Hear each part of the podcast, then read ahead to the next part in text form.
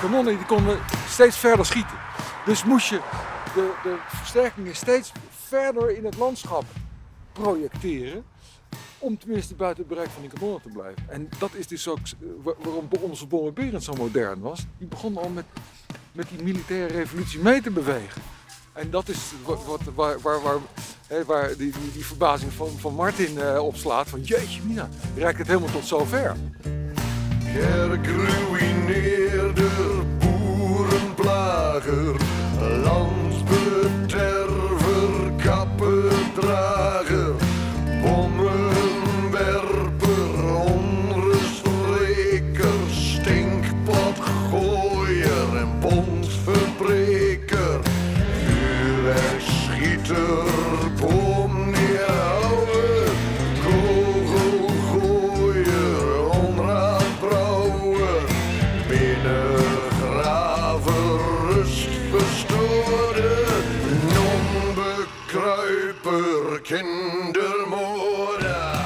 volk was redeloos, de regering radeloos en het land reddeloos.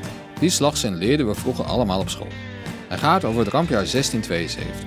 Frankrijk, Engeland en de bisschoppen van Münster en Keulen vielen met gigantische legers de Nederlandse Republiek binnen. Overijssel gaf zich al na een maand over aan de Münsterse bisschop Christophe Bernard van Galen, beter bekend als Bommenberend. De snelle capitulatie werd binnen de Republiek altijd gezien als hoogverraad. Maar klopt het eigenlijk wel dat onze provincie zo laf was? Of zat er misschien meer achter? Ik ben Martin van Linden, historicus bij de Stichting IJsselacademie. Samen met historicus en rampjaar-expert Luc Panhuizen ga ik in de podcast Bommenberend in Overijssel op onderzoek uit. Dit is aflevering 2. Overijssel onder vuur. Ja, dat nacht s'nachts? een beetje bommen afschieten, dat lijkt me heel verstandig. Ja, nee. Ik geef hem een bedoel Ja, Maar ja je zeggen staat des morgens om Ja. drie uur. Ja. Van Ja, de Veluwse zijde.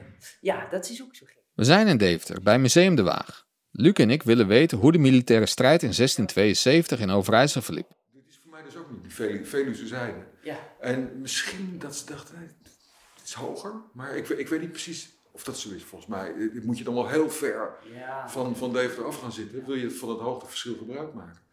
Dus waarom Veluwse zijde? Samen met conservator Anne van Geuns proberen we te achterhalen vanaf welke kant Deventer in 1672 werd aangevallen door bommenberen. Want je, als je, eh, als je de, de muur nadert, dan moet je dus eigenlijk in de grond kunnen. Anders kunnen ze je raken. Dus aan de overzijde hè, kunnen ze je niet zo makkelijk raken. Dan hoef je ook niet diep de grond in.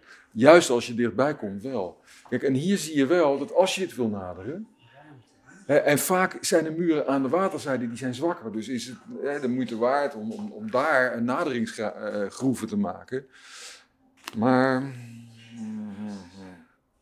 Maar stond de IJssel altijd zo hoog als, eh, als, eh, als, als Dat nu? is een goede opmerking. Die stond, die, die heel laag. die stond verschrikkelijk laag. Ja, Ja, dat is een hele goede opmerking. Dan heb je misschien meer ruimte. Ja, ja. Hè, want er werd gezegd eh, dat eh, door een Amsterdammer, die zei: een ooievaar kan nog met eh, droge staartveren van de ene oever naar, naar de andere lopen van de IJssel. Zo laag staat hij. Oh, dat is extreem laag.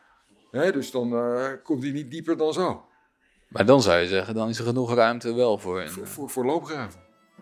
Nadat de bisschop vanaf 1 juni binnen een paar dagen heel Twente onder de voet had gelopen, richtte hij zijn pijlen op de IJsselsteden Deventer, Zwolle en Kampen. Destijds de belangrijkste steden van Overijssel. Maar ook alle drie steden die een bloeiperiode uit de tijd van de Hanze inmiddels achter zich hadden liggen. Van een handelsstad was Deventer veranderd in een vestingstad, met uitgebreide vestingwerken, waar tijdens het rampjaar zo'n 7000 soldaten gelegerd waren. De vestingwerken lagen er wat verwaarloosd bij, maar 7000 man was toch wel een stevige legermacht. Het wekte dan ook nogal wat verontwaardiging dat Deventer zich op 21 juni, na een beschieting van slechts enkele dagen, zich al overgaf aan de bisschoppen van Münster en Keulen. In Deventer zelf ontbrandde een felle pamflettenstrijd, met beschuldigingen over en weer. En in de rest van de republiek werd deze snelle capitulatie gezien als verraad. Dit zou zijn veroorzaakt door de Deventer burgemeester Hendrik Nieland, die samen met zijn collega-burgemeester Bernard Lespierre zijn handtekening zette onder het capitulatieverdrag. Dat leidt ook tot, tot, heel veel tumult.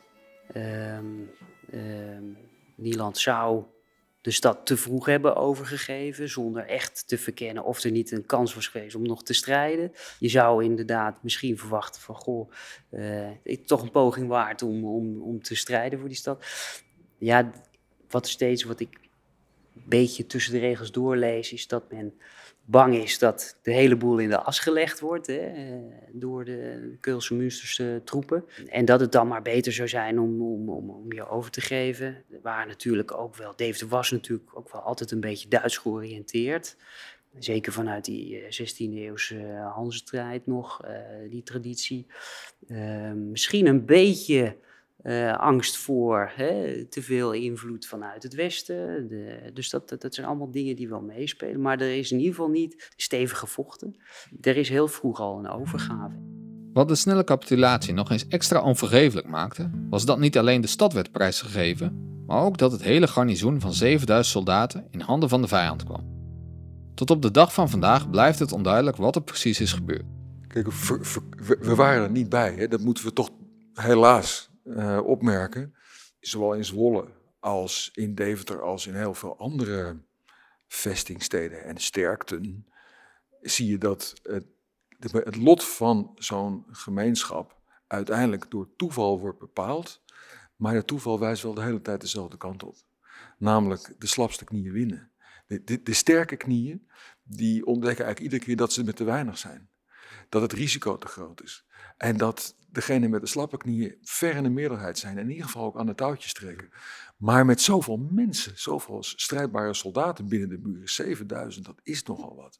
Het is, het is te snel. Zelfs als je bang bent, weet je, je zou zelfs nog wat, wat, wat voor de vorm wat schotenwisselingen moeten hebben. Want anders eh, eh, laat je, dat weet je van tevoren, al de verdenkingen van verraad op je.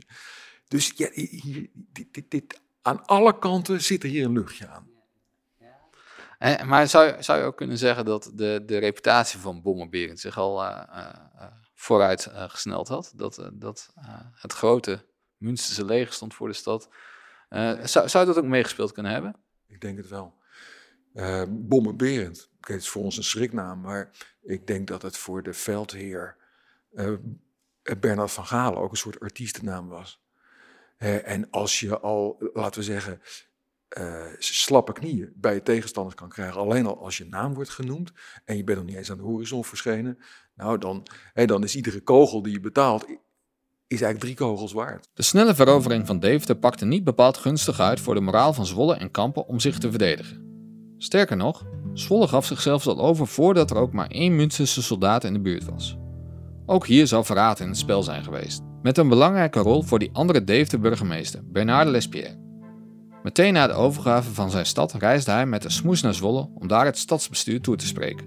In deze zaal zijn dus Luc en ik bezoeken de Zwolse schepenzaal, waar tijdens het rampjaar dit overleg heeft plaatsgevonden. Net als Deventer beschikte ook Zwolle in die tijd over belangrijke verdedigingswerken. Zwolle, Zwolle eh, had dubbele grachten en elf voortreffelijke bolwerken. Met daarnaast ook nog eens een keertje een, wat, wat dan in de bronnen een retrenchement wordt genoemd. Ja, wat is dat? Ja, een, een soort van langgerekte schans met ook weer versterkte bolwerken, waardoor Zwolle werd verbonden met de IJssel. En zodoende had Zwolle zijn eh, verbinding met de IJssel veiliggesteld. Het kon het, als het zou worden belegerd, zichzelf blijven bevoorraden. Maar het was ook moeilijk om Zwolle helemaal te omsingelen. Want het was immers verknoopt aan de rivier. Je kon er nooit weer helemaal omheen. Dus dat maakte die stad gewoon eigenlijk eh, eh, sterker dan die andere steden. Nou ja, en dan is dat ook nog eens een keertje allemaal net gerenoveerd. Ik denk, nou, weet je, mortel is opgedroogd, eh, vijand, ko- kom maar. In de 17e eeuw waren er verschillende gebruiken als het ging om het veroveren en verdedigen van een stad. Een stad kon zich meteen overgeven en kijken of hij goede voorwaarden daarvoor kon krijgen. Bij een slechte verdediging van je stad was dat legitiem om te doen. Een tweede optie was dat je als stad de eerste aanvallen van de vijand afwachtte, zodat je een beetje respect bij de vijand afdwong. Dan kon je nog betere voorwaarden voor je overgave krijgen. Maar het kon ook zijn dat je de stad te goed verdedigde en de vijand te veel verlies toebracht, waardoor die niet meer wilde onderhandelen, maar je alleen maar kapot wilde maken, overmeesteren en geen steen meer op de andere wilde laten staan. Tegen die achtergrond knoopte het stadsbestuur van Zwolle gesprekken aan met Bommelberen. De snelle overgave van Deventer een paar dagen daarvoor speelde daarin zeker mee. Eh, er kwam een burgemeester uit Deventer, die kwam hierheen, meneer Lespierre. En die vertelde hier aan de beduusde burgemeesters wat voor waanzinnige schade die brandbommen van Bommenberend aan het prachtige centrum van Deventer wel niet hadden aangericht. En nou, hij, het, eerste beeld wat hij schetste was een soort van maanlandschap. Er was geen gebouw meer overeind gebleven. Maar toen begonnen sommige mensen te vragen van, maar hoeveel gebouwen zijn er nou precies verwoest? Zijn het er 50 of 150? Nou, nee, geen 150. Nou, 100 dan? Nee, ook geen 100. Nou, hoeveel wel? Hij wist het eigenlijk niet zo goed. Dus het was sommige mensen wel duidelijk dat hij mogelijk aan het overdrijven was. En toen was er ook nog iemand, een zekere kolonel, kolonel Bamfield, Engelsman, die eh, was hier eventjes aanwezig. Want die kwam namens de soldaten verhaal halen. Wij horen dat jullie burgemeesters van plan zijn de stad over te geven. Dat is een heel erg slecht plan. We moeten nou alleen maar nadenken over hoe wij Zwolle gaan verdedigen. Niet hoe we het gaan overgeven. En hij hoorde ook een deel aan van dat verhaal van meneer eh, Lespierre. En hij zei van, nou, dit kan niet. Dit, dit, dit moeten we helemaal niet willen. Eh, ondertussen zag die Bamfield, die, die kolonel, ook dat er, dat er wijn werd geschonken. En dat Lespierre gewoon nog een, een bokaal wijn kreeg. En dat dat eh, zijn inschattingen van de verwoestingen van eh, Deventer gewoon nog wat groter maakte. En dus er waren allerlei, allerlei factoren bezig die nou, voor deze kolonel de situatie verdacht maakten. Alsof het eigenlijk al een beklonken zaak was. Dus ook van die burgemeester Lespierre, dat was eigenlijk een sterk staaltje van fake news wat hij wat hij verspreidde in die, in die tijd. Ja. Ja, het was echt eh, louter nepnieuws. Ehm, hij is samen met hè, die Lespierre, met die eh, Gerard Adolf Benting van Brekkelenkamp, is, heeft hij dus in Schelle met mensen, met burgemeesters van Zwolle al eh, zitten onderhandelen over hoe zo'n capitulatieverdrag, zo'n overgaveverdrag eruit kon gaan zien. En waar, hadden ze het al gehad over voorwaarden. Dus het verhaal dat Zwolle eh, voor de, een, soort, de, de vreedzaamste, maar ook de, de, de bangelijkste weg heeft gekozen, dat verhaal heeft wel heel veel aannemelijkheid. Zwolle koos tijdens het rampjaar dus voor de vreedzaamste en bangelijkste weg en gaf zich zonder slag of stoot over aan de bisschoppen van Münster en Keulen. Kampen gooide daarna eveneens op een akkoordje met Bommenbieren. Na de overgave van de IJsselsteden moest Bernard van Galen voor een onbedreigde doorgang naar het noorden alleen nog langs de verdedigingsschans bij Stappers en Raveen en langs de Ommerschans. Maar ook hier bleek dat zijn reputatie als krijgsheer die het gebruik van grof geweld niet schuwde, al het nodige voorwerk had gedaan. Eigenlijk staan we hier al gelijk op een, eh, bijzondere plek. Want als je hier nu oversteekt, is dit de binnengracht van de Ommerschans. Dit soort hier. En dan heb je Dit is Ans Esselink, bestuurslid van de vereniging De Ommerschans. Ans leidt Luc en mij rond over dit verdedigingswerk dat rond 1625 is gebouwd. De Ommerschans maakte deel uit van een linie van verdedigingswerken die liep van Raveen en Staphorst, Omme, Koevoorde, Boertangen naar De Bellingwolde. kaart zou ik die meenemen, is dat makkelijker? wel handig. Kijk, dit is de kaart van de Ommerschans zoals die uiteindelijk is geworden. Maar in de tijd van het rampjaar bestond alleen dit stukje hier, tot aan het bastion. Dus dit is dan het eh, middenplein in het vierkant, een beetje 100 bij 100, een hectare groot. Daaromheen is de binnengracht. Dus eigenlijk is eerst de redoute zeg maar, ontstaan met de binnengracht. En van daaruit zijn ze steeds verder gaan bouwen. En dus uiteindelijk is het met de rampjaar, stond dit hier ook al, met de bastions. Toch, toch wel eens een, een, een, een stervormige fortificatie met op de hoekpunten Ja. eh, wat, wat, wat, wat scherp gevormde bastions. Ja. En eh, in het midden is een, een vierkant plein met, met onderkomens voor de soldaten. Ja. Kun je zeggen hoeveel soldaten er ongeveer dan in dat redoute zaten? Nou, ten tijde van het rampjaar waren er ongeveer 200 soldaten aanwezig. Dus als je bedenkt dat uh, Bommelbeer met een gigantisch leger aankwam, is dat misschien ook wel de reden waarom, het, waarom ze aan het muiten zijn geslagen. Ja. Uh, de noordelijke staten, zoals uh, Friesland, Groningen en Drenthe, die waren bang dat de, de, Spaanse troepen die in het zuiden waren achtergebleven, dat die zouden oprukken naar het noorden. Want je moet je ook voorstellen dat hier één groot moerassig gebied was. En alleen op sommige plekken, op bepaalde hoge zandruggen, daar was het mogelijk om toch vanuit het zuiden op te kunnen drukken naar het noorden. En in die tijd... Wat je nu soms lastig in kunt denken, is dat het landschap er in 1672 totaal anders uitzag dan tegenwoordig. Waar je vandaag langs elke route vrijwel overal kunt komen waar je wilt, bestond in de 17e eeuw de grens tussen Drenthe en Overijssel uit een groot moeras, met daartussen een paar doorgangen naar het noorden. En juist op deze strategische plekken waren de verdedigingsschansen bij Rauveen en Omme aangelegd. Kijk, dit is dan de, een kaart waar je al dat moeras heel mooi kunt zien. Dus En eigenlijk kun je zien dat dit, dit, dit, dit hele, deze Ja. veenwoestenij, die ligt eigenlijk als een slagboom van west naar oost of van oost naar west, hoe je het bekijkt. Ja. En, en beschermt dus eigenlijk het land boven Ja. dat, dat moeras tegen eh, aanvallen vanuit het Ja. zuiden. Dat klopt, dat werd ook eigenlijk gezien als een, een, natuurlijke bescherming. Ja. Alleen omdat dan die, die Spanjaarden begonnen te roeren in de, in, eh, in 80 jaar. Ja, de 80-jarige oorlog. En, en dat blijft natuurlijk. Hè, en dan is die Ommerschans, die hier, hier wees je hem aan, hè? Ja. Dat, die ligt dus echt aan het zuidelijke randje. Ja. Dus dat is echt ook, hè, net, zo- en wat is, wat Ja. is dat? is? Die is Hardenberg. Hardenberg, Ja, ja. hè, dus ook, ook zo'n hier hebben ze een klein schansje. zo'n schansje gemaakt om die En- zuidelijke rand te, te kunnen En beschermen. ook richting Zwolle, bij de lichtmis heet dat. Dat Ja, ook ja, een- klopt. Ja, Dan zijn we ook de Bisschopsschans. ja de bisschopschans. Ja. Dus Drenthe, Friesland en Groningen waren dus beschermd door een groot moerasgebied, met daartussenin een aantal aangelegde verdedigingsschansen. Wat opvalt als we rond de Ommerschans lopen, is de grote ruimte die zo'n schans in het landschap innam. Klopt, dat was hartstikke groot. Ja. Ja. Ja. Ja, als je bedenkt dat het middenstukje 100 bij 100 was, dat is toch wel. Ja. En dan de, Ja. Nou ja, en het is dus, zeg maar, die, eh, die, die defensie die dus zoveel ruimte nam, dat had dus alles te maken met ontwikkeling, de ontwikkeling van kanonnen. Dus die kanonnen die konden steeds verder schieten. Dus moest je de, de versterkingen steeds verder in het landschap projecteren. Om tenminste buiten het bereik van die kanonnen te blijven. En dat is dus ook eh, wa- waarom onze bombarderen zo modern was. Die begon al met, met die militaire revolutie mee te bewegen.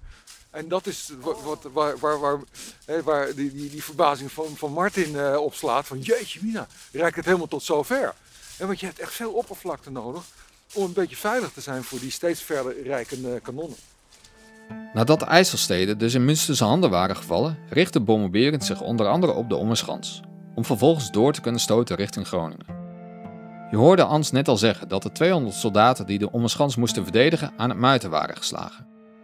Wat er precies is gebeurd weten we doordat de commandant van de schans, kapitein van Arkel, meteen na de overgave een pamflet schreef met de titel Waarachtig verhaal van de mutinatie en onwilligheid tot het vechten der soldaten binnen de Ommerschans. Kortweg, de mutinatie op de Ommerschans. Op den twaalfde der voorzijden maand begonnen de soldaten eerst te murmureren over het overgaan van Deventer. En daags daarna van Zwol, Kampen, Hasselt, Steenwijk, Sluis, Blokzeil en Kuinder. Alle provincialiter overgegaan onder elkanderen, zeggende: Wat zullen wij hier doen? Onze volken zijn nog alle weg naar Friesland. En de soldaten gevangen zijnde werden overal miserabel getrakteerd. En zijnde alle hetzelfde zodanige schrik onder haar dat de gehele compagnie van de luitenant Burmania, luitenant-kolonel Burmania, met een, met een gedeelte van de compagnie van enzovoort, enzovoort, enzovoort is voortgegaan. Nou, dus een en al verhaal over verraad en weglopen. Ja, dus maar hier, eh, dan blijkt ook dus dat qua data... Zwolle- eh, Zwolle is al gevallen. Ja, precies. Dus dat is al wel belangrijk met dit verhaal Ja. te realiseren. Dat we allemaal een beetje in dezelfde jaartelling eh, zitten. Ja. zitten Ja. Ik heb me daar niet zo gerealiseerd. Nee, eh, nee, ik moet zeggen, ik kom er nu ook pas achter hoor, sinds ik, dat, eh, sinds ik me daarin Maar, verdiep. maar wat, wat, wat, eh, wat ik daar straks zei, wordt er alleen maar door versterkt. Dat eh, ze wisten dus al dat alle grote steden zich hadden overgegeven. En dan heb je hier dus een gesprek eh, wat gevoerd wordt tussen, tussen 200 man. Ja. Hoeveel, hoeveel helderdom kan je daarvan verwachten? Nee. En dan de reputatie van Bommenberen natuurlijk. Dat hij eh, met zijn bommen en... Ja, nee, klopt. klopt. Dus eigenlijk is het helemaal niet zo raar dat, eh, dat de mutinatie heeft plaatsgevonden. Ik geef ze wel gelijk, denk ik. De soldaten van de Ommerschans gingen er dus vandoor. En kort daarna gaf de Overijsselse ridderschap zich over aan Bommenberend. Op 5 juli 1672 ondertekenden zij op huis de Grote Scheren bij Hardenberg de capitulatieovereenkomst, waarin ze Bernard van Galen zelfs erkende als een nieuwe landsheer. Formeel stelde Overijssel zich dus buiten de republiek, zegde het de Unie van Utrecht op en maakte het deel uit van het Heilige Roomse Rijk, zoals alle Duitse staatjes bij elkaar ook wel werden genoemd. Daarmee brak ook een twee jaar durende bezetting aan die voor de lokale bevolking rampzalig uitpakte. Historicus Klaas Tippe deed onderzoek naar de geschiedenis van Staphorst en Raveen en weet veel over wat de gewone man en vrouw op het platteland van de Münsterse bezetting merkte. Eh, 1672 is hier gewoon een Münsterse bezetting geweest, die heel veel overlast veroorzaakte. Waar ze flink last van hebben gehad. Hoeveel, hoe groot is die bezetting dan? Ehm, nou, eh, eh, je hebt constant troepen die heen en weer trekken. Eh, daar, daar heb ik signalen van. Ik, ik ga ervan uit dat hier misschien een paar honderd man heeft gelegen. Maar eh, troepen van Zwolle die naar het noorden gaan, die dan door Raveen. eh, ik heb, ik heb eh, verslagen gelezen van de schout van Raveen op dat moment. Die constant weer met, met bier moet komen, en met wijn en met, eh, eh, eh, nou ja, met, met, met, met schapen die geslacht moeten worden. Ehm, enorme schadevergoedingen die ze moeten betalen eh, aan, de, bezetting. Ehm, het, eh, de, de bevolking wordt uitgemergeld. Die schout van Roveen, dat was een zekere Gerrit Trompet, vertelt Klaas. Hij probeerde voortdurend alle soldaten en bevelhebbers die voorbij kwamen met giften en cadeaus een beetje gunstig te stemmen, zodat de lokale bevolking zoveel mogelijk zou ontzien worden tijdens de oorlog. Al liepen de kosten daarvoor soms behoorlijk op. Ja, en dat is in de Münster, dat is in, in de rampjaar zo, maar dat is ook in de Münster, in, eh, dat is ook in de, de, de, de tijd dat de staatse troepen hier langs, eh langskomen, is precies hetzelfde. Eigenlijk, je, eigenlijk is hij constant bezig vanuit een hele kwetsbare positie. Ja, de bedreiging, eh, de, de mensen die in bedreiging kunnen zijn, wat, wat te pleasen. Hou ze te vriend, zorg dat het niet erger wordt. Het moet, nou, de- die man die moet een vreselijk jaar hebben gehad. Ja. Constant dealen met, met bedreiging. En hij had geld nodig van zijn eigen mensen. En er moest weer een schaap geleverd worden. Dus ik denk dat ze ook niet, zo- in het dorp zelf ook niet zo blij met hem waren. Dus hij zal echt tussen twee vuren hebben gezeten.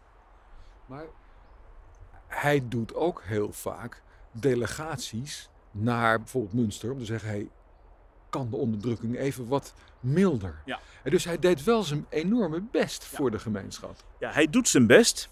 Ehm, maar er is dan nog constant die, die druk van, de, van, van overlast en, en, en, en, en, en. Het helpt, nou, ik- misschien heeft hij erger voorkomen. Ik, ik, ik zou heel benieuwd zijn, ik zou graag eens in de huid van zo'n inwoner van het dorp willen kruipen. Van joh, hoe, hoe heb je nou trompet beleefd? Is dat iemand die zich uitgesloofd heeft voor jou? Of had hij nog meer moeten voorkomen? Wat ik Ja. niet had kunnen voorkomen. Hij was een soort eh, burgemeester in oorlogstijd, eh, zeg maar. Ja, heel, ja, heel duidelijk. En, eh, en je ziet dan ook, ja, dan, dan komt de last op een klein groepje mensen neer.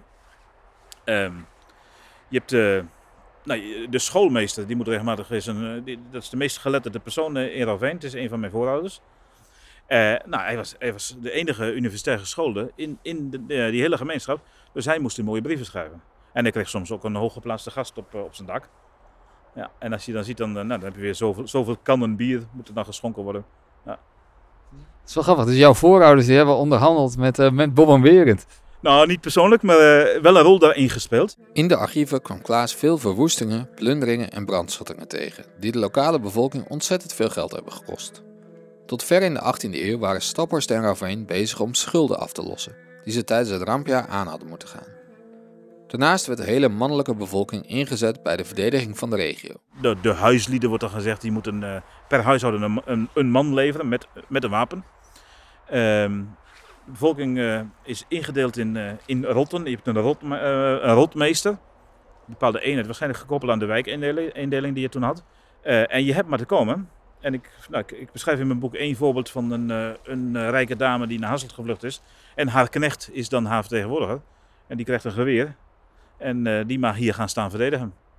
Het, be- het bezit van de ander. Het gevoel van totale onveiligheid. Ehm, je was gewoon je leven niet zeker als, als die, als die rabouwen langstrokken. Ehm, Kom je dat ook tegen, dat er echt ook gemoord wordt? nou, je vindt het, eh, er is een later verslag eh, waarbij dan wordt gezegd dat de bevolking vlucht in feite de velden in en ook de, de veengebieden. Münsterse troepen die proberen hen, hen te achterhalen. Eh, en dat eh, de Roveense stappers de bevolking van zich afslaat met zeizen en andere wapens. En dat staat er dan beschreven, menig Münsterse soldaat in, eh, in het zand doen bijten. Dus dat is ook het beeld van de weerbare bevolking. Dat is een beeld wat ik constant in de 17e eeuw tegenkwam. De, weer, de, we- de weerbaarheid en de weerloosheid. En dat is niet altijd in evenwicht. Want de machten buiten je zijn heel groot. Kijk, in die, in die, die Franse tijd dan heb je toch al meer het idee dat je onderdeel bent van een collectief. Staan ze nog redelijk op zichzelf. En eh, moeten ze nog niet zoveel van Zwolle hebben. Maar je bent iets meer onderdeel van een collectief. En dat is in, de 20e eeuw natuurlijk nog veel meer. Ook qua informatievoorziening. En eh, qua, qua verbinding met, met, met, met de natie. In de loop der eeuwen zijn we ons veel meer verbonden gaan voelen met Nederland als natie. Maar in 1672 bestond zo'n gevoel van verbondenheid nog vrijwel niet. En dat is belangrijk om je te realiseren als we het hebben over het rampjaar. Wij denken vaak vanuit een georganiseerd en geordend Nederland, met een vijand die uit het oosten kwam, net als in 1940. Maar dat was in de 17e eeuw zeker niet het geval. Zelfs binnen een provincie als Overijssel is het opvallend hoe verschillend er naar Bommelberend gekeken werd. Stonden de katholieken in Twente aanvankelijk nog positief tegenover de bisschop, vanuit het idee dat hij het katholicisme weer in ere zou herstellen? 100 kilometer naar het westen, in de protestantse Staphorst en Raveen, leefde de lokale bevolking bijna als vluchteling in hun eigen gebied. dit verband wel een, wel een mooi, eh, mooi verhaal is. eh, ehm, bekende eh, dominee dichter in de, eh, in de Achterhoek, eh, Willem Sluiter. Nou, Willem Sluiter die, moest niks van de bisschop van Münster hebben en de bisschop van Münster niet van hem. Dus die vlucht al snel bij de nadering van de Münsterse troepen. Komt in Zwolle terecht bij zijn zwager, maar is inmiddels beroepen in Raveen. En is daar nooit geweest waarschijnlijk. Dat kan, dat kan praktisch gezien bijna niet. En de kerk was inmiddels ook gevorderd.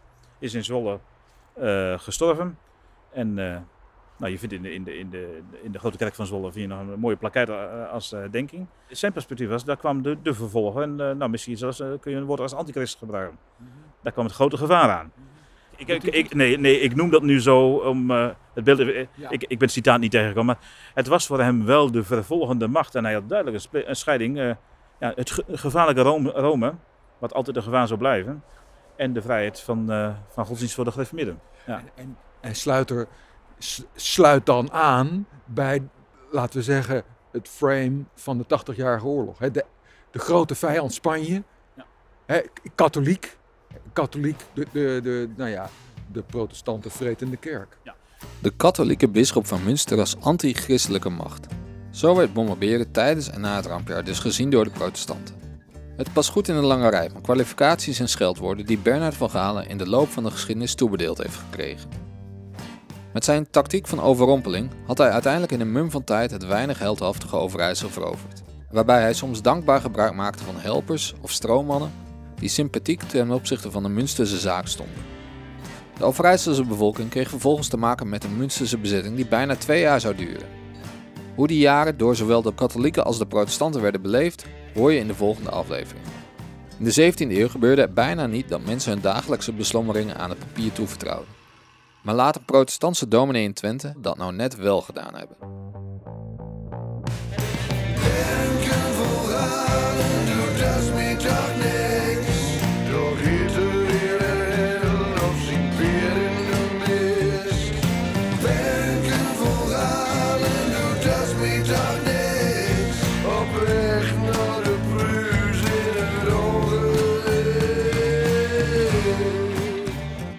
Deze podcast is geproduceerd door de IJsselacademie, met hulp van Martine de Boer, Marco Krijnsen, Martine van der Veer en Esther van Velde.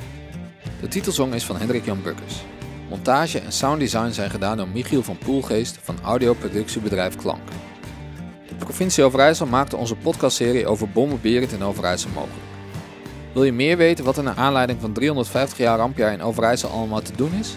Kijk dan op bommenberendinoverijssel.nl.